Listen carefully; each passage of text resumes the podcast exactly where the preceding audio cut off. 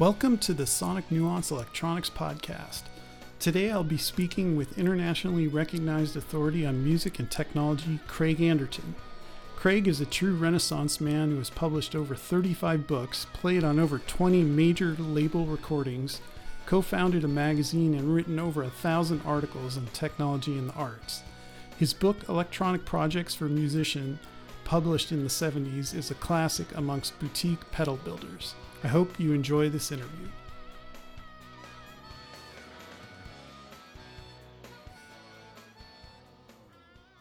Thank you, Craig, for your time today. I appreciate you letting me interview you. Can you tell me a little bit about your upbringing and how you got interested in music and electronics? Well, I was the kind of kid who always liked to make stuff, you know, and um, whether it was model airplanes or gliders or origami or anything, I just loved to make stuff. And we didn't have a lot of money, so a lot of the making stuff was a matter of necessity. If I wanted something, I would make it.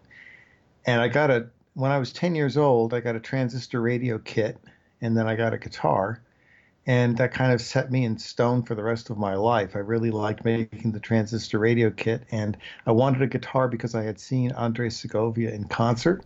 Oh, yeah. And I just thought he sounded incredible. And I wanted to be able to sound like that. And I also wanted to be able to play green sleeves anytime I wanted on guitar. So I got a guitar. And uh, I started writing songs. And then I got better guitars. And, and here I am. I'm I'm still making things and playing guitar.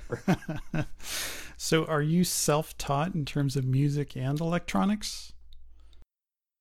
I took lessons. I took classical guitar lessons for a while, mm-hmm. and um, discovered the Mel Bay. Uh, I'm sorry, not Mel Bay, the Mickey Baker uh, jazz guitar method book. I sort of de-evolved musically. I started off in classical, went to jazz, went to rock, and then went into electronics and DJing. So the thing is, all along the way, I, I never got rid of the other stuff. So when I was playing rock, I was thinking in terms of jazz. And when I was uh, mixing new age projects back in the eighties, I was like doing rock and roll miking. Like I did a classical uh, harpsichord album with uh, a lady named Kathleen McIntosh, who's an incredible harpsichord player. And uh, I ended up close miking it like a rock piano instead of doing the traditional X Y harpsichord recording. And she just absolutely loved it. She flipped out. And I don't know if I would have done that if I hadn't had, you know, rock and roll experience along the line. So all those things sort of play into each other. Interesting. Let's talk a little bit about your book, Electronic Projects for Musicians. It's a bit of a classic. Can you get me some history on how that came about? Well, this is this is kind of a long story. But, that's all right. Um, it's it's an, again an example of how necessity is the mother of invention, and happy accidents can change your life. Um, I had started writing. Oh gosh, when I, I guess I was first published when I was sixteen or seventeen as a guest editorial in a ham radio magazine, and then I started writing for Popular Popular Electronics. I think the first article I wrote was in maybe sixty-seven. I think it was sixty-seven or sixty-eight. And they liked my music articles a lot. And I did quite a bit of writing for Popular Electronics. Then, unfortunately, their editor, a guy named Perry Farrell, uh, was killed in a car accident. And a new editor came in, and he didn't want any music-related articles. Well, that was a primary source of income for me. I mean, that, this was back in the days when magazines paid actual money for articles. And so it was like, oh, what am I going to do now? So I, I looked around at the very, at the newsstand, and I saw that there was a new magazine out called Guitar Player. And I thought, well, okay, that this is this is a good start. So I sent them a proposal for an article on how to build a headphone amp. And they were very much against the concept of anybody building their own thing, because they had run an article on an amp modification, and apparently someone almost electrocuted themselves. So they, uh, they were concerned about liability and all that. And I said, no, no, no, it's nothing to worry about. It only has a couple batteries in it. It's fine. But still, they were very skittish about it. But I, I kept pestering them because I thought a headphone amp was a good idea. So finally, they went to Alembic, you know, the, the guitar making company up in uh, I guess it was up in Mill Valley or uh, uh-huh. San Rafael. Yeah. And said, so we have this schematic here. um, of this headphone amp. Can anybody destroy the world with it or themselves or anything? And Alembic said, no, no, no, it's not a problem. It, it, it's fine. So I think just to get rid of me, they decided to, to run the article. And uh, I said, well, I'll send you the schematic for it. And they were like, um, no, we have our own art department and we wanted to have our own look. So we'll, we'll do the schematic. And I said, well, that's that's kind of fraught, you know, because uh, if there's any errors. And they said, no, no, no, it'll be fine. So they published the article and there was an error in the schematic and it could not work. uh, but this was the But this was the best thing that ever happened to me, because they received over three hundred letters from people that ranged from, hey, I'm like building my first electronic project, I'm not having much luck with this, to uh, I'm the audio specialist engineer at National Semiconductor, and there's a mistake in the schematic and there's no way it can work. So because of that response, they thought, well, gosh, I guess there are people who want to, you know, build projects. So they came to me and said, well, do you want to do another one? And I said, yeah. And so I did a treble booster. Mm-hmm. And that also went over well. And then they said, well, can you come up with a book of projects? And I was like, well, sure. You know, I'd never written a book before, but again, I was sort of desperate at that point. So I said, yeah, I can, I can, I can do a book. And so, you know, fine. So about a month later, they called up and I really hadn't done anything on it because I, I just didn't even know where to start. And they said, you know, so how's the book coming along? Uh, you know, it's uh, it's fine, you know, oh, okay. Uh, and they said, oh, well, great, can you send us an outline? And then all of a sudden the light bulb went over, on over my head, you know. So this is how they do it. They do an outline and then they flesh it out. I had a Volkswagen, a nineteen sixty-six Volkswagen, and there was a book called How to Keep Your Volkswagen Alive, A Guide for the Complete Idiot. And I knew nothing about cars. I mean, I knew that they rolled and you put gas in them and you should check your tires and oil, and that was about it. But this book taught me how to do things with cars. It taught me how to do everything. I mean, I was changing oil and adjusting brake pads and timing and points and stuff. And looking at the book, I realized that the, the author, a guy named John Muir, had written everything in, in the exact right way to teach somebody how to do stuff that they'd never done before. It was like, first it explained the terms, then it told you the tools you were going to need, then it told you the techniques for those tools, then it gave you the actual procedures and then the troubleshooting, et cetera. So I realized that that was the outline for electronic projects for musicians. First, I had to tell people what the parts were. Then I had to tell them what tools they had to use and what circuits were, and then give each project and, and so on. So I came up with this outline and fleshed it out. And the book came out in, uh, I think it was seventy-five or seventy-five or seventy-six. No, I think it was seventy-five. And, um, and there it was. And that was successful. Uh, so then they wanted to do another one. And that's how home recording came about. And then, you know, here I am, I think thirty-eight books later or something like that. But it all started because they made a mistake on a schematic and John Muir wrote a book about Volkswagens and I needed the money. So. That's great. Did you... You'd also asked about how oh, I'd educated myself in terms of the electronics. Yes, yes. And there's another, that's another interesting story. I was buying parts at a surplus place in Oakland, Godbout Electronics, um, which was a very cool parts place. You could buy all kinds of like surplus components for cheap. And uh, Bill Godbout was a great guy. Unfortunately, he got killed in one of the, in the in the Paradise Fires last year in California, which is which was a shame. But he was very giving with his knowledge. One day I walked in and he said, "Hey, you're an artist, aren't you?" And I said, oh, "Yeah." He said, "Well, listen, I'm kind of in trouble. I have to go to to uh, Toronto tomorrow and pick up a whole bunch of eight oh eights. I have these, you know, chips, semiconductor mm-hmm. chips." And I have an ad that's doing radio electronics, and I don't have time to do an ad. Can you do an ad? And I said, well, yeah, of course. Of course, I'd never done an ad before. um, but, but I was like, yeah, I can do an ad. And uh, I said, so, you know, what, what, what kind of size is it? He says, well, I want to do a sixth page. He said, uh, you know, after you do it up like, you know, two times or four times, you can take it to Technoprint and they'll like shoot it down and give you the negative and all that. And another light bulb went on over my head. So that's the way they do it. They do it up big and then they shoot it down to make it look good. So I did this ad on a Selectric typewriter. And it was, I mean, seriously, and it it ran and it got a huge response because it looked so different from everything else in there. That, you know, this was back in the days when, when magazines had, you know, bingo cards. You'd fill out the little circles and get yeah. literature and stuff. Yep. yep. They didn't have, they didn't have links back then to the internet, you know. And so he got this huge response. He thought, oh my gosh, this guy must be some kind of genius. Um, whereas actually the, the truth is I didn't have a clue what I was doing, and I just really lucked into it because, again, it, it just got everybody's attention because it looks so different. And so then I thought, well, gee, um, he then he wanted more ads, of course. And at that point, I thought, well, I better start studying up. So I started studying, you know, books about advertising and realized that I should do whatever the opposite is.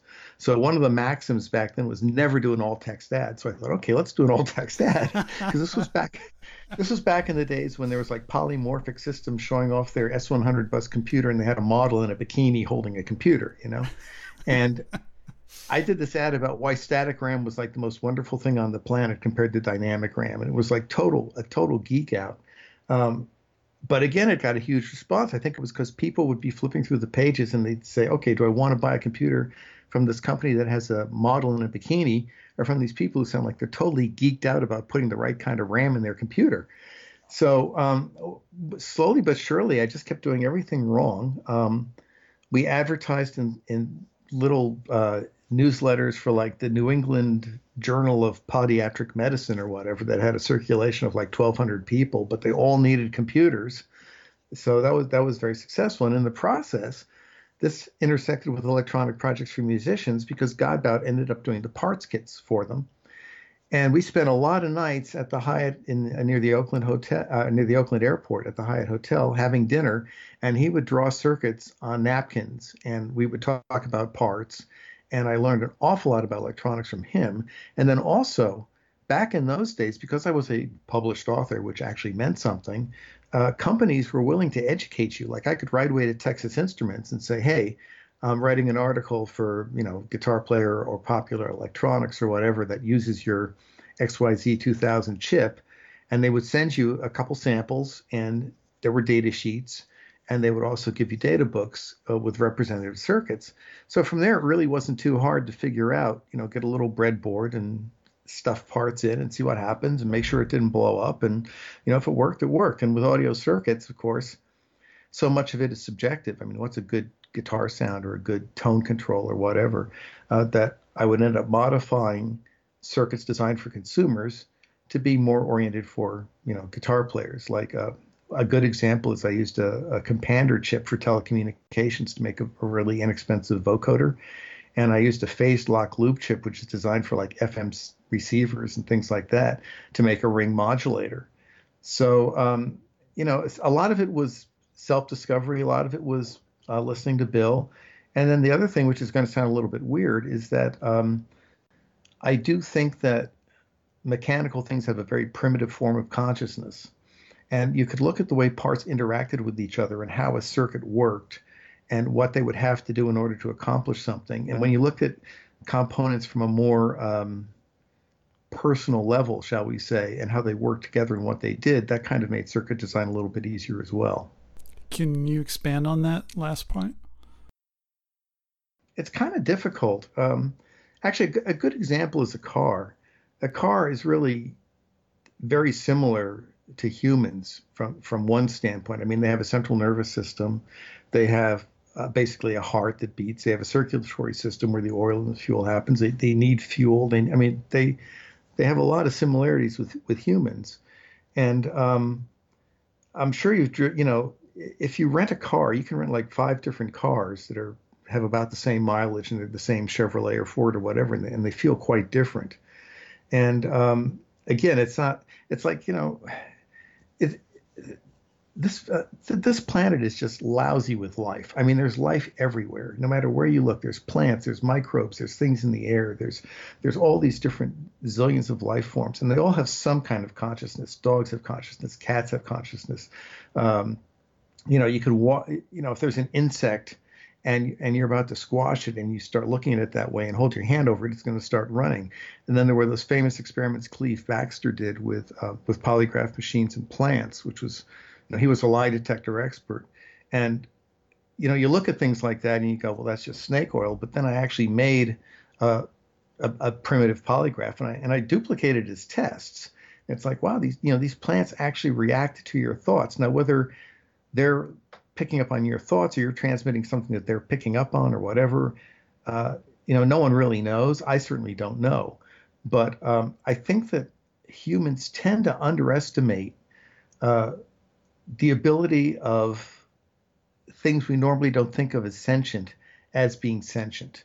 Like when you think of the, uh, well, just uh, here's a good example with an op amp.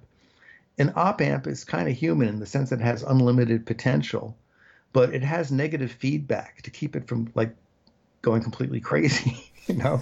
And you take the output back to the input, it feeds back, it learns from from processes. Just like, I mean, we all learn from feedback. We do something, you know, you're a kid, you touch the stove, it hurts, okay, you know not to touch the stove or whatever. Mm-hmm. Um, but circuits, you know, there are things that they like and there's things that they don't like, and there are certain frequencies that they're happy at. They they can os- they can self-oscillate if you're not careful about them. They can have hang-ups and, and problems, you know, and you want to see what what those where those problems lie, what causes them difficulty, and try to fix those things.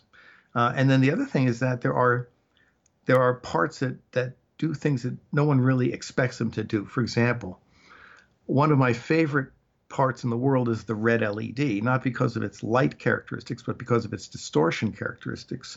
Uh, another guy who's a big fan of red L E Ds is Tom Scholz, by the way, the guitar player for Boston. We had quite a discussion about why red L E Ds make great distortion elements. He's a great and the, guy. I, and I'm a huge uh, fan of his work, both musically and electronics-wise. Well, I mean, he's into it, you know, and and the thing about red L E Ds, and I don't want to get too too deep into the physics of it and all that, but the thing is, is that there is a capac- there is capacitance in there, uh, and it does. Uh, You know, as you put more current through it, um, the the tone changes. So, like the tone, if you're playing a rhythm guitar through it, is very different from if you really crank it up and put it, put lead through it. And it has a natural sort of soft distortion. It doesn't hard clip. And also the the voltage at which it clips is like perfect for guitar pickups. So you can cut off the transients of guitar, of, you know, like the pick transients and things like that. So it acts like a mechanical limiter. You can get like six to ten decibels higher average level from the guitar going into a digital circuit without any distortion or problems like that, because the peaks on a guitar are so high and so short duration that you can cut them off and you don't perceive any distortion. You don't perceive any problems at all. Hmm. And so it's it's really good for that. There was, a, in fact, I... I made a circuit called a transient tamer. It's two back-to-back red L E Ds, and Gibson put it in their high-end uh, Les Paul standards for a few years. In fact, I think it still is in, in some of the newer models, and there's a dip switch, and you can like enable it if you want to. And I remember reading one review uh, of it that said, gee, I, you know, I, I enabled it and I didn't hear any difference. And I thought, great, that's exactly what it's supposed to do. But I bet that if he turned, I bet he found that he could turn up the input on his audio interface six to ten decibels higher. So, and, and another thing, C MOS switches, they, they make them now so that you can't really do some of the tricks you could do when they were young. But C MOS switches like the forty sixteen, if you biased them linearly, sounded like tubes. I mean, they were amazing. I did this thing called the Tube Sound Fuzz. If you search Tube Sound Fuzz on the internet, you'll find a zillion variations by companies. I think the Red Llama distortion, I think they're one of the companies that say that that's where they got the idea from. Hmm. So again, it's looking at those components and saying, what are they really? What is their personality? You know, the red L E D, you could be told that it's there to make a red light, but you look at what it is and what its makeup is and its background, and you can see that it has a very different function if you wanted to. That's interesting. I'm also a big fan of electronic surplus uh, stores. I grew up uh, around those, and I used to hang out and geek out myself. So unfortunately, there aren't a whole lot of those left, but if you can find one, there's one in Berkeley that's really good. I forget the name of it. But anyway, they're around, so if, if you can frequent them, I, I highly recommend it to anybody listening. Well, we don't have Radio Shack anymore either, so that that, yeah. that makes life difficult when you, when you have a when you have a fix for seven forty-one op amp at midnight, you know. Yeah, well, Mauser and DigiKey, they they ship pretty fast, but mm-hmm. yeah, yep. It's not the same. Um, it's funny you brought up Tom Scholz. I, I'm also, I play bass and, uh, I love his bass playing. I don't think he gets enough credit as a bass player, but that's an aside. The book, Electronic Projects for Musicians, there's a foreword in it by Joe Walsh. How did that come about? Uh, that was just luck. Um, he, you know, he's a solder head. He was a ham radio operator. And uh, this was before he was in the Eagles, uh-huh. and it was known that he tinkered with stuff, and it was through Guitar Player. I guess they'd, you know, they'd interviewed him or whatever, and he said he was into electronics, and they said, hey, you want to do a foreword? And he said yes. You know, it's one of those, one of those examples of, um, you know, you don't know if you don't ask. you know? You know, and one other thing I should add about the education aspect was, um, you know, I was in a touring band for several years. And, of course, we would play about two hundred fifty, two hundred sixty days out of the year. But on those remaining days, I took advances against royalties. And instead of, you know, spending it on drugs and hookers like I was supposed to, I got an oscilloscope and a bunch of parts. And I put together a lab. So um, that gave me the time to actually do things. You know, I still had a source of income coming in from the albums and stuff like that. Interesting.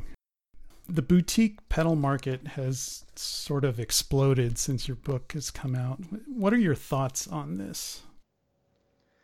Um, well, you know, a lot of those companies reference electronic projects for musicians as, as where they got started. So that's kind of cool. You know, mm-hmm. I mean, you know, unfortunately, I, I kept them from having high-paying jobs in the in the defense industry. But, um, you know, but that's life. They they wanted to make circuits, they made circuits.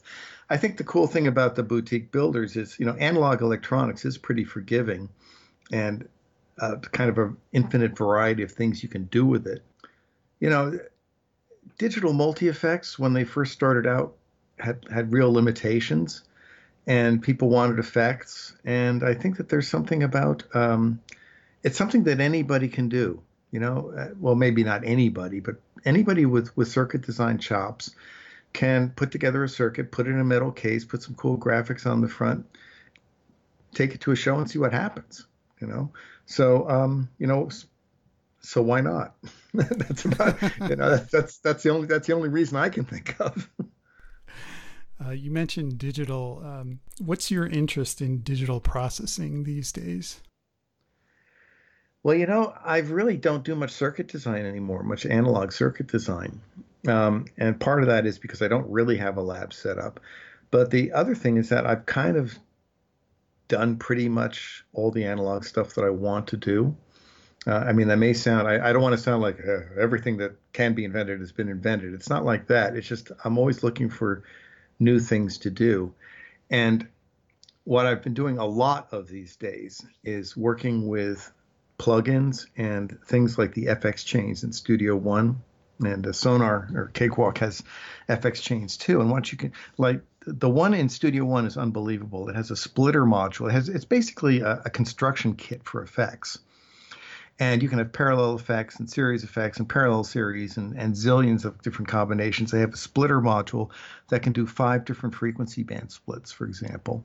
And you can have as many splitters in an F X chain as you want. So I can do multiband processing incredibly easily. I can take a signal, split it into five bands, try different distortion types on each one or different delay types or different chorusing things or whatever, and put all this stuff together, you know, prototype these basically these incredibly complicated effects in like, you know, half an hour or an hour, and tinker with it and play with it and uh, bring out controls to strategic places and do automation. Uh, all things would be almost impossible to do with analog electronics. And that's also why I'm into to amp sims. Um, you know, there's a whole Uh, anti-amp sim purist movement, you know, tubes forever kind of thing. And and that's fine. You know, amps amps are cool. Um, but the thing is that the thing that intrigues me about amp sims is not to sound exactly like a Vox A C thirty, because we already have Vox A C thirties. What intrigues me about amp sims is you can almost do the C G I equivalent of an amp, just like C G I graphics. Like when, when you do a, a ball in C G I, it's perfectly round and shiny and spherical, you know? And I'm always looking for that perfect, round, beautiful, mind-boggling guitar tone. And I can get that with amp sims by doing multiband techniques. Like I, I just did a a set of presets for the Helix, for the Line six Helix, uh, which makes multiband processing really easy. Split the guitar into three or four frequency bands, distort them individually, combine them back together again, and now all of a sudden you have this incredibly focused, beautiful, defined, articulated guitar sound that you just normally cannot get with distortion. And you can do tricks like pulling back the drive on the high band so that the strings, the upper the upper strings and harmonics kind of ring out without too much distortion, and then you have this really beefy low end. Or you can make the rhythm side chunkier and put the leads like into super distortion if you want to. And to me, this is an incredibly creative thing that's the same thing as what I used to do with analog circuits, but instead of saying, gee, what happens if I put this resistor here, it's more like, gee, what happens if I put this filter in front of the reverb, you know, kind of thing. So I I can't write code, and I don't do D S P. I mean, I don't do this on a on a on a writing code for chips level, but in terms of assembling these different digital modules and creating something new. I mean, one of the things I should also mention about the F X chains in Studio One is you're not limited to using their effects in it. So you can use third-party, you know, as long as it's V S T compatible, or, or in the case of the Mac, as long as it's A U, you can stick it in there and do things with it. So you can create these these monster, amazing effects and save the whole thing as a preset. So that's that's fascinating with digital, and and, and uh, I just I just I've never been happier with the sounds I'm getting from from my guitar. I mean, I'm just I'm just like, I just love listening to it. It just sounds so just sounds so big and round and stereo and huge and defined and, you know, really nice. Studio One, can you explain what that is for my listeners? Oh yeah, I'm sorry. That's a, uh, it's a, it's called a digital audio workstation, which I think is a horrible name. Um, obviously, engineers came up with that and not marketing people. But it's a multi-track recorder in virtual form that you can load into, you know, any Windows or Mac machine, basically. And you have unlimited number of tracks, and you can have plugins you can load in for signal processing. Um, and it does MIDI as well, so you can trigger virtual instruments, keyboards, and, and things like that. If it's, people aren't familiar with what MIDI is, uh, MIDI is a language, a computer language, that's very much like, um, think of it this way, when uh, there's a there's a thing called ASCII, which is a language for computers that specifies characters. So if you type an A on your keyboard, it sends an ASCII code to your computer. The computer knows that it's supposed to display an A on your screen or print out an A on your printer. Well, MIDI, if you play a, you know, a keyboard and hit a middle C, then you send out a piece of data that says, hey, it's a middle C, and the computer receives it and knows to play back a middle C from a virtual instrument or record it into your multi-track recorder or whatever. So that's um, you know, that that's the short form. I mean, a program a program like Studio One basically emulates what, say, a, a half million dollar studio did fifteen years ago or twenty years ago. And it's the same thing with Logic or Pro Tools or Ableton Live, Cakewalk. I mean, any of these programs. Um, you know, I mean, there's even inexpensive ones like Mixcraft, which are equal to a four hundred fifty thousand dollars studio fifteen years ago. You know, um, but they're, I mean, they're they're basically the whole thing. They they they're as many tracks as you want, buses, virtual mixers, the whole thing, all sitting in your computer. Which actually is, is one of my pet peeves these days, actually, is people go out and they they buy something like Pro Tools or Studio One or whatever, and then they go, gosh, this is so counterintuitive, you know. It's it's like, well, it's like it's it's the same thing as if you'd gone to Record Plant back in nineteen eighty-five and they said, hey, we got good news. Your studio time's only a dollar an hour. And you go, great. And they said, but here's the bad news. There's no engineer. Here's the keys. Good luck. You know, I mean, what are you going to do?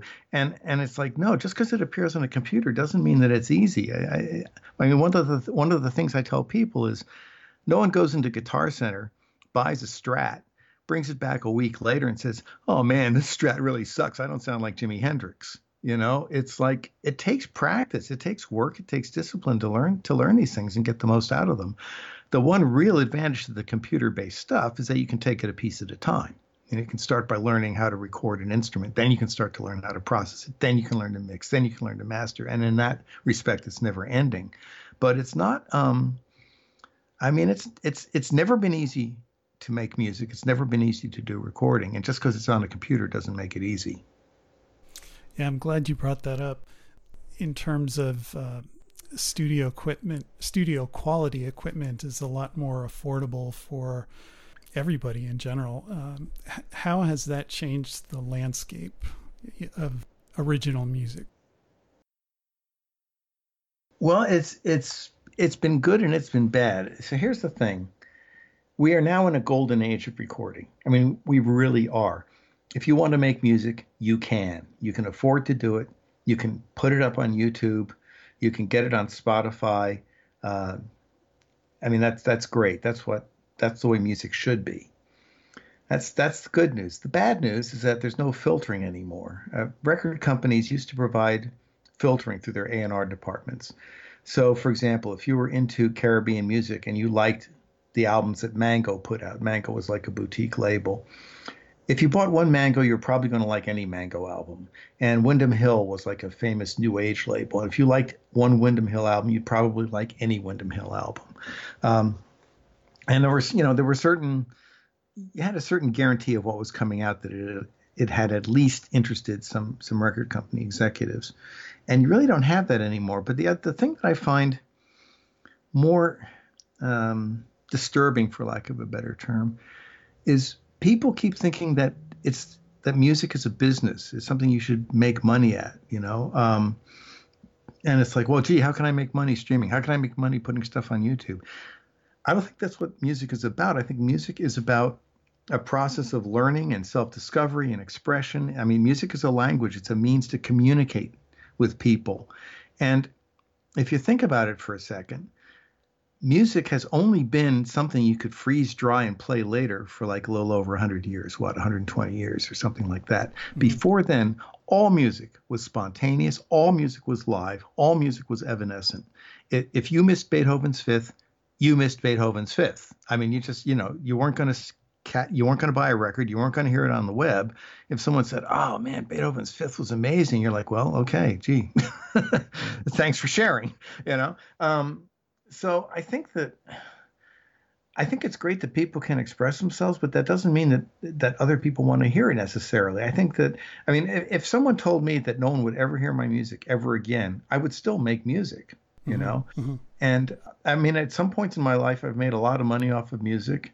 And at some points in my life, I haven't made any. But the one thing that's consistent is that I make music. And people come up to me all the time at seminars. It's like, well, how can I have a career in music? And I say, listen, here's the deal. First of all, there, there's not, you know, record companies used to look for the next Prince or the next Springsteen or the next this or the next that. There is no next this anymore because it's all available twenty-four seven on the internet somewhere. Any music that's ever been recorded is is out there to be heard. You're competing with all these people. You're competing with Tom Petty and ABBA and, you know, Dick Van Dyke, or not, not Dick, Paul Van Dyke, Paul Van Dyke and Tiesto and things like that. Those are the people you're competing with, not just the band down the street. So first of all, you have to do something that's different. You can't sound like other people. It has to be original. And said, so the only way you're going to be successful is if you do what comes true What, what truly comes to you, what truly is an expression of your personality and what comes naturally. And then if it resonates with people, you'll be successful and you'll have a career because there's no artifice involved and you didn't have to like make stuff up and lie. I mean, you you didn't have a focus group. You just, it came from the heart. People liked it. As long as you have, keep stuff coming from your heart and people like it, you're in good shape. I said, but spoiler, spoiler alert, the odds of that are very remote. The odds are that people will not like your music. It's a very personal thing. If you think about it, you know, it used to be a big deal to sell a million records. Now in a country with, you know, three hundred or three hundred fifty million people, that's a very, very small percentage of the population compared to the percentage of the population that eats food or drives cars or looks at movies or anything else. So I, what I advise people is, look, give it a shot, be yourself. If it doesn't work, just keep doing music for your own pleasure. I mean, people used to have pianos in their living rooms, you know, before before they had phonographs and things, you know, things like that. Music, playing a musical instrument was considered part of being a well-rounded person, and it wasn't looked upon as a way to make a living. It was looked upon as a necessary part of education and human development. And now we have the tools that enable anybody to do that with computers and make great music and have a great time doing it. And if that's all they do with it, that's fine. There's nothing wrong with that at all. It's great. Put it up on YouTube. So maybe you get, you know, whether you have fifty followers or ten thousand followers or a million followers, it doesn't matter. You've made your statement. It's out there. And if people like it, they'll click on it. And if don't, well, then you're doing it for the hell of it and you're having a good time. That's an interesting perspective. And it reminds me, uh, you mentioned classical guitar. I also play classical guitar, and Um, I got the impression, especially with the Renaissance music, that a lot of people would play for their own pleasure because that was their entertainment. They didn't have T V, they didn't have radio. They would just buy sheet music and and play a song that was popular, like Greensleeves. Well, yeah, and you know the the other thing is that um, you know, people come up to me sometimes at seminars and they say, oh, man, you were alive in the sixties. There was all that great music and Hendrix and the Doors and, you know, the Beatles and blah, blah, blah. And I said, yeah, but there was a lot of crap, too. You know, um, I'm sure, that, you know, Bach has risen to the top, but I bet there were a lot of Bach wannabes at one point, you know, and they haven't made it. They haven't fared the, the transition through the centuries very well, but Bach made it and, you know, Chopin made it, a few others made it. Um, but I think that the there's a lot of great music happening now. People, there are always going to be people who say, oh, you know, music was great when I was growing up and now, you know, there's nothing good anymore. That's just not true. There's there's fantastic music being released on, you know, constantly. I, I love Caribbean music, Zouk and Soca and things like that. You go to some of the internet radio stations from Haiti or French Antilles, or you listen to a group like Kassav, and they're making fantastic music, you know. They just don't get enough of an audience because, again, we don't have those filters, you know. But there is some uh, Afropop. There's some Afro. There's there's uh, stuff coming out of, of Kenya, you know. There's I mean, there's there's there's more music than ever before. There's all kinds of experimental music that's going on. There's um, so I think and, and and then you have people who say, oh well, rap. You know, I'd never listened to any rap. And I said, well, look, let's suppose you didn't know anything about rock and roll, and you went into and and you just clicked on like ten rock, random rock songs, you know, would you probably, would you like all of them? Well, no. I, you know, and I said, well, look, there's going to be, in any genre, there's going to be five percent of it that's really good, another five percent that you like, and then the rest you really don't want to hear. And that's okay. But there, I said, there's some really good stuff happening with hip hop. There's some really good stuff happening with rap. You know, the first time I heard Public Enemy, it totally blew my mind. It was like, wow, so this is why samplers were invented, you know? And, uh, And the same thing with D Js, you know, um, when you say D J to most people, they think, oh, somebody who plays Barbra Streisand songs at a wedding, you know. But when you see a really good D J who really knows what they're doing and working their equipment, it's a it's a it's an amazing experience. You know, you just your jaw drops. I mean, it's like, you know, if you if you'd never seen Eddie Van Halen play guitar before, you you see him and you go, my God, that guy can play. And it's the same, you know, some D Js are just absolutely amazing. But if you go and, you know, go to clubs and see twenty D Js, the odds of finding that mind-boggling, amazing D J are, are relatively relatively remote. You go to one hundred clubs and you'll find four or five, you know? So it's it's up to us to to find the stuff, but that's getting harder than than ever, too. You know, there's just so much out there. I, I you know, if if we if we had more time, I could tell you how we can fix that, but that's a whole other topic. Um, you mentioned some things that you've done in the past for a living. What do you currently do for a living? Um, it's a mixed bag. You know, um, I still do a lot of writing. I do a lot of content and, um, you know, uh, I'm doing some self-published books these days because I'm finding that they do better than going through publishing companies, because a lot of publishing companies don't realize that it's now the twenty-first century, you know, and they still think that, that paper and trees are the way to go. Um, but there's a lot, being able to deliver information electronically is uh, a, a huge improvement.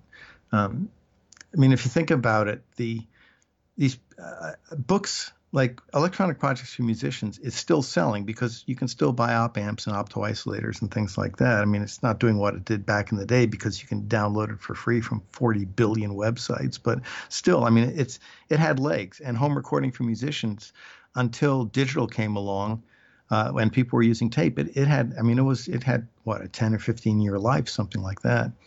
Nowadays, if you write a book about a software program, it's got at most a year. If you write a book about how to buy audio interfaces, at the most, it has a year. And so I feel that the way to handle that is to do electronic publications, get them out quickly, get them out very inexpensively, because you don't have warehousing and shipping and uh, printing and paper and all that stuff. So you don't have to charge a lot for them. And a lot of the traditional publishers are charging for electronic books what they charge for paper books. Or they say, well, electronic books aren't that that much a part of our sales or whatever. But, um, you know, like I, I just did a couple test books and, and I mean, they did really well. And I'm getting ready to the point now where I want to take one of them and just update it and do like base, essentially a version two point oh so that, so that whoever buys the book tomorrow will have the latest latest stuff in there. So that's one thing I do. Um, I do a lot of work for, for companies in terms of websites, um, content for them. They're sort of the new magazines, uh, like like Waves, for example. They're always interested in applications for their plugins. And I write a lot of articles for them on how to use the plugins.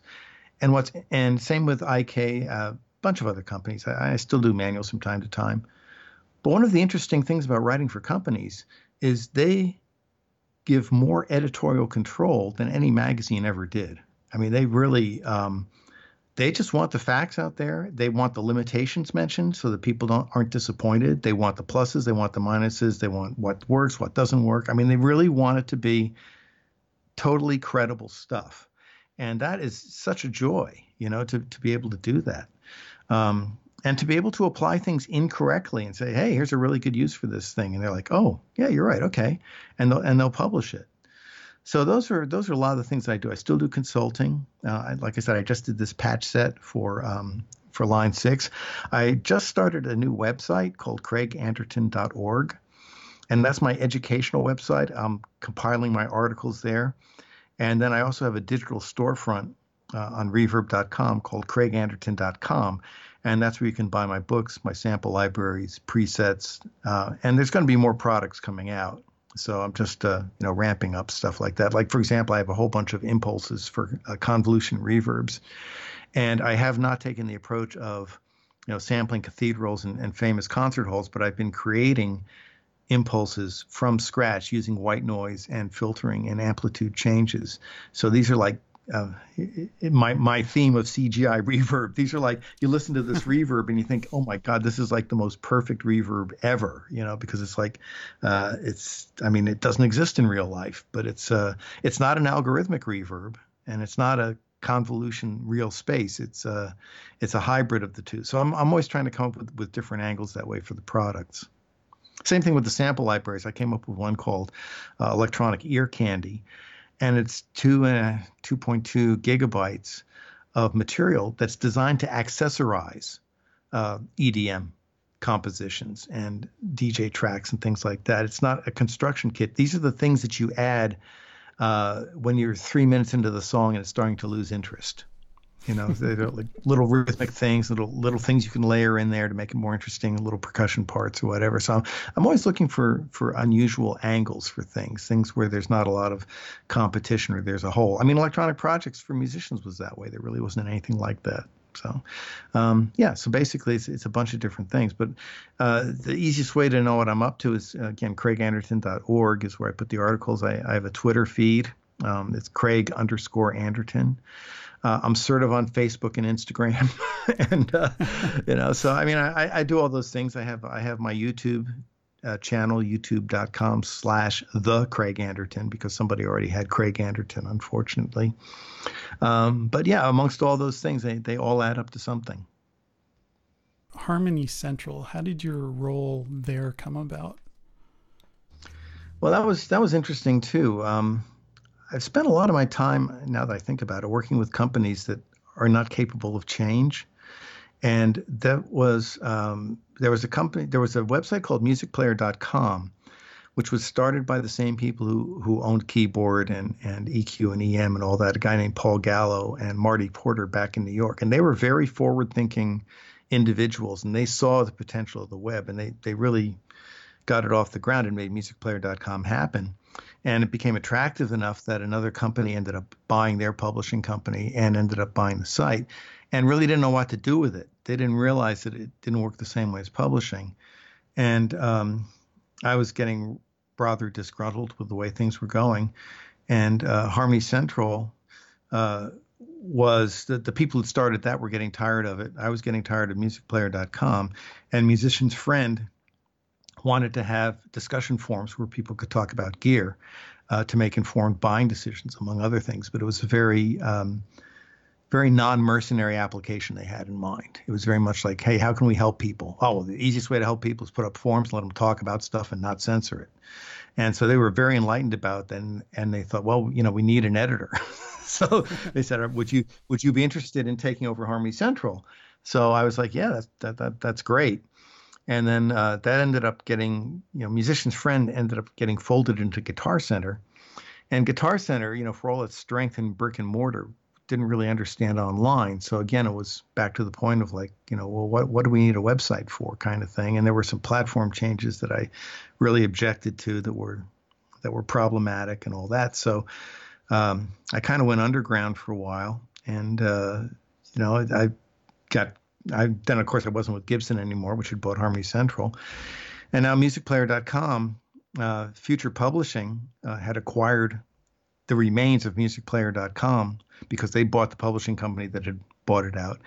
And much to their credit, uh, they gave the ownership back to a guy named Dave Bryce, who had kept the Keyboard Corner forum in Music Player dot com alive all these years, flying under the radar of all these corporate people who didn't even know that it still existed. But he kept that community alive and well and vital. And uh, he approached Future Music and said, hey, how about you just give me the content and the name and the forums? And I got to say, man, it was great because they said, you know, yeah, you know what you're doing. This isn't our thing. This is great. Vaya con Dios and have fun. You know, it was really cool. I mean, the, you know, the other thing, I mean, I don't know if you're if you're aware of this, but my whole online thing started in nineteen ninety-five with A O L. I had a, a microsite on there called Craig Anderton Sound Studio and Stage. And A O L loved me when they were charging by the hour because there were people downloading samples and discussing stuff. And they invited me down to their corporate retreat in Arizona and gave me an award for community building. And I was like the golden boy and I was wonderful. And they were saying, this is how you build a community and blah, blah, blah. And then they went to the flat rate. And then the next day I was persona non grata. And they were like, either you need to sell things or you need to get out of here. I'm like, wait a minute. So you're basically telling me to leave because I'm too successful. And I was like, yeah, that's that's kind of it. So um, so Sound Studio and Stage went underground for a few years. Lynn Fuston, who's now with Sweetwater, he was an engineer in, in Nashville, hosted it. And uh, so Sound Studio and Stage continued. And then it went over to Harmony Central, when, or went over to Music Player dot com. And then it went over to Harmony Central, and now it's on Music Player dot com again. And I'm actually quite excited about that. I think that the people who are running Music Player dot com uh, are really enthusiastic. They understand the web. It's picked up uh, Steve Fortner. He's working with Music Player dot com. He was the former editor of Keyboard Magazine. It has Mike Melinda, who worked on Guitar Player. It has me. It has, like, Grammy-winning mastering engineers doing forums and things like that. Where it's going to go, we don't really know. He only got the rights back, gosh, a month and a half ago, something like that. And how, how it's going to monetize itself, we really don't know. Uh, but it's a very exciting time because it's getting a really good response. And a lot of manufacturers are taking note. You know, they're looking at it. So I think that we're going to probably be able to get advertising and that kind of thing. So that's what's that's what's happening in, in web world these days. Music education's always been a difficult sell in public schools. In your role as evangelist at Gibson, did you have any insight into this? Uh, yes and no. At Gibson, I, first of all, I, I was at Gibson for four and a half years. Um, it was it's the first and only job I've ever had. Uh, but I figured I should at least have a job before I die, you know, at some point. So I actually had a job, you know. I, you know, it's like the first time I. I opened up a paycheck and saw that I had medical insurance paid for and my taxes taken out. It's like, oh, I see why people have jobs. I get it. um, and but the thing is, is that I was I was hired basically um, to be useful in a variety of ways. And uh, you know, I, people will people will tell you horror stories about Gibson, and it, it was a difficult environment in some ways, but it was also very challenging, and I I, I really enjoyed it. I, I learned a lot. And I did everything from circuit design to uh, putting out, to doing ad copy, web copy, things like that. I, I got, actually I did some merger and acquisition stuff. I actually got into offering memorandums and, and those kinds of things. It was pretty high level corporate stuff. Um, but the evangelist aspect was more about evangelizing the company, because there was a thing called the Gibson Foundation, which has just kind of like come back into being now. Mm-hmm. Um, and that was involved in, that was kind of a self-running entity that could take care of things itself. I mean, I was involved with the Tennessee Teachers, uh, our Teachers Association, getting guitars to be, you know, sold off at auction to raise money.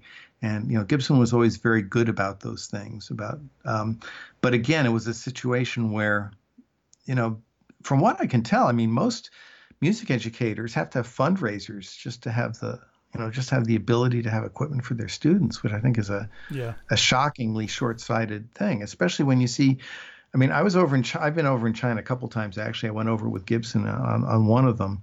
And, um, you know, music education is huge there. It's huge in Japan. It's, it's, it's huge in a lot of places. I mean, my introduction to classical music was in fourth grade in Switzerland.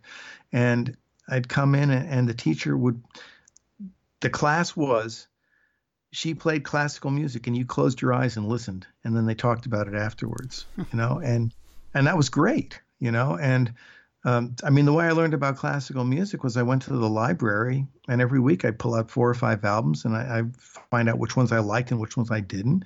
And again, it was the same kind of rule I was talking about before with like rap or rock or anything else. There were some that I just really bonded with and I thought was great. The other stuff I thought was really overrated, but it really, you know, I had a reference point of learning about music and learning about harmony. And um, I think that the, the, the, the, the, the problem is that the arts aren't really taken that seriously in terms of education, despite all the studies that show how beneficial an education in the arts can be. Um, I mean, if you think about music for a second, think of how mathematical it is when you learn about music. I mean, there, there's so much math involved, especially when you're working with software, you know, frequencies and and track counts and beats and measures and, you know, time signatures and and, and all that, and harmonic relationships uh, and all these things. I mean, if you a lot of the best programmers, there, there's a real correlation between good programmers and musicians. You know, people like Roger Powell, um, you know, who was a keyboard player for Todd Rundgren and oh, some yeah, other Utopia. people. Utopia, yeah, yeah, yeah. Yeah, Utopia. I mean, he, he ended up working at Apple, you know, and um, it's it's amazing how many hotshot programmers are pretty good musicians, you know, and I think that there's a real correlation there. You, it's it's like music has a fixed instruction set, you know, and how you combine it determines how the software turns out. Yeah, that's interesting. I I think that's part of the reason why so many engineers and math majors like Bach. It's so uh-huh. mathematical. Well, yeah, I mean, it is. And of course, the thing is, we don't really know how that music was played. I mean, there's no, obviously there's no recordings of it. And, um, you know, I've, I've, for example, the Brandenburgs are great, but the, my favorite recording of the Brandenburgs was done by some no-name Eastern European orchestra because I felt that they took it at the right tempo. They weren't showing off, you know. They weren't, they weren't playing the fast stuff as fast as they could and saying, "Hey, look how fast I can play the violin," you know. They were like, they really put soul into the, into the thing, and um, yeah. So I, I think that, I mean, I'd love to see. Well, there's a lot of things in education that, you know, that that really need to be overhauled. Uh, but definitely the arts is one of them. And I think that if the arts were overhauled, it would lead to other beneficial things, but we may never find out because of the way budgets are constantly getting cut and all that. It's it's it's a shame, you know, it's, it's a real shame. But again, look at China, you know, um, look at what they do with their educational system. Yeah. Yeah. I, I feel fortunate that I, I went to a high school that had a music program and an electronics program, which is unheard of these days. Well, maybe not the electronics part, but well, you will. I mean, there, there are mar- you know, there are marching band programs and stuff, but they're like a subsidiary wing of their football program, really, more than a music program. Yes, yeah, I hear you. Well, I've taken quite a bit of your time. Is there anything in closing you want to say? Anything that comes to your mind? Um. Yeah, I really wish people would push more. You know, I, I wish that, I mean, the, the whole point of this is is to be inspired. The whole point of this is to go on a journey of self-discovery. And when you listen back to your tracks, you should know more about yourself than when you started. You know, the idea of like, oh, I'm going to play music and, and, and make it is just, it's a disservice to what music can actually do. If you can make it, that's great, you know, but music is such a, a a discovery. I mean, I think the music that I'm making now is, is the best music I've ever made, but I would have said that five years ago or ten years ago because I keep learning, I keep pushing, I keep trying to come up with, with new things. And I would really encourage people to look at everything in a different light and to draw upon sources for inspiration and to really try to think about, you know, what they can express. And the other thing that I would really emphasize is don't overthink any of this stuff. The um, I've really put a lot of effort lately into having a studio situation where I don't have to think. I mean, I I very much understand the difference between how the how the hemispheres work in the brain, and I want to stay in that right brain zone as much as possible. And um, these days, you know, I can't even think of the idea of having a, a creative block. I just sit down and I play guitar, I play keyboards, and I hit record, and something comes out. You know, if I'm not thinking too hard, something comes out that's good. And then I take that and I copy it and I create another verse, and then it leads me to something else. I I might like have a really good idea for a chorus, for example. And I don't think, oh, oh, I better record a verse first. I better record an intro. No, I just record the chorus. These are non-linear recording devices. I record the chorus. I may even finish the chorus. I may put on like bass and drums and, and guitars and keyboards and voice and effects. And um, I play that over and over again, and it implies what's going to come next. And then all of a sudden I have a song. The other thing is that uh, I really think cinematically as much as possible. I, tr- I, I try to have large sounds. I try to have sound effects. I try to create a, as visual an experience as I can. One of the best movies I think to see uh, in terms of music is The Greatest Showman. The way that they weave the music yeah, and great. the movie together is, you know, whether you like the movie or not, or whether you like the music or not, doesn't matter. It's it's cinematically done music, you know, and that's something that that can benefit. I mean, I have exploding snare drums that happen in a break, or uh, I, I'm into doing tempo changes a lot, like just very slight ones. But I've learned how to apply tempo changes after the fact to something I recorded with a click, so I can have like little speed up and slow down. I've studied a lot of the older music, you know, the quote, classic rock before the days of click tracks. And they all had tempo variations, and they were not random. They were def- I mean, they were, when you plot what the changes are in tempo, they're very deliberate. They run up to the chorus. They come, they pull back. They do things just before solo. There's a, a linear upward change throughout the song. All these things is what gave the songs character, you know? And it's easy enough to just put on a click track and record at one hundred twenty beats per minute or whatever, but that's not what music is about. You know, music is about expression, and when you can have that slight speed up, it just makes all the difference in the world.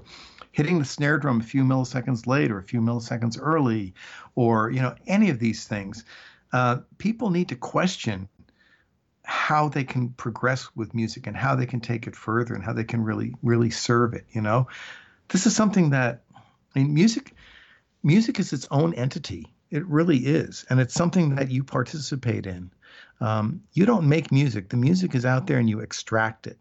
And the, the better and more efficient you can make that extraction process, and the more truthful it can be, and the closer it is to that source of inspiration, then the better the music is that you're going to end up making, and the more the, the better time you'll have making it. Wow, that's great. Well, thank you so much for your time. I really appreciate it, Craig. And uh, if people want to find out more, you mentioned the website, uh, is it craig anderton dot com. Is that correct? Well, craig anderton dot com is the commercial site, the digital storefront, and craig anderton dot org is the educational site uh, where, you know, everything's free and there's a bunch of articles and uh, videos and things like that. And I'm going to start adding lessons to it over the course of next year. Uh, not yet, but I'm going to have complete courses on there, and people will be able to Uh, people will be able to learn through actual lessons. So, um, yeah, that's that's something I'm looking forward to doing next. That's going to be one of my future projects. Thank you for listening to the Sonic Nuance Electronics Podcast. For high-fidelity custom tuner D Is, switching pedals and instrument patch and headphone extension cables sold direct from the shop to you, please visit sonic nuance dot com.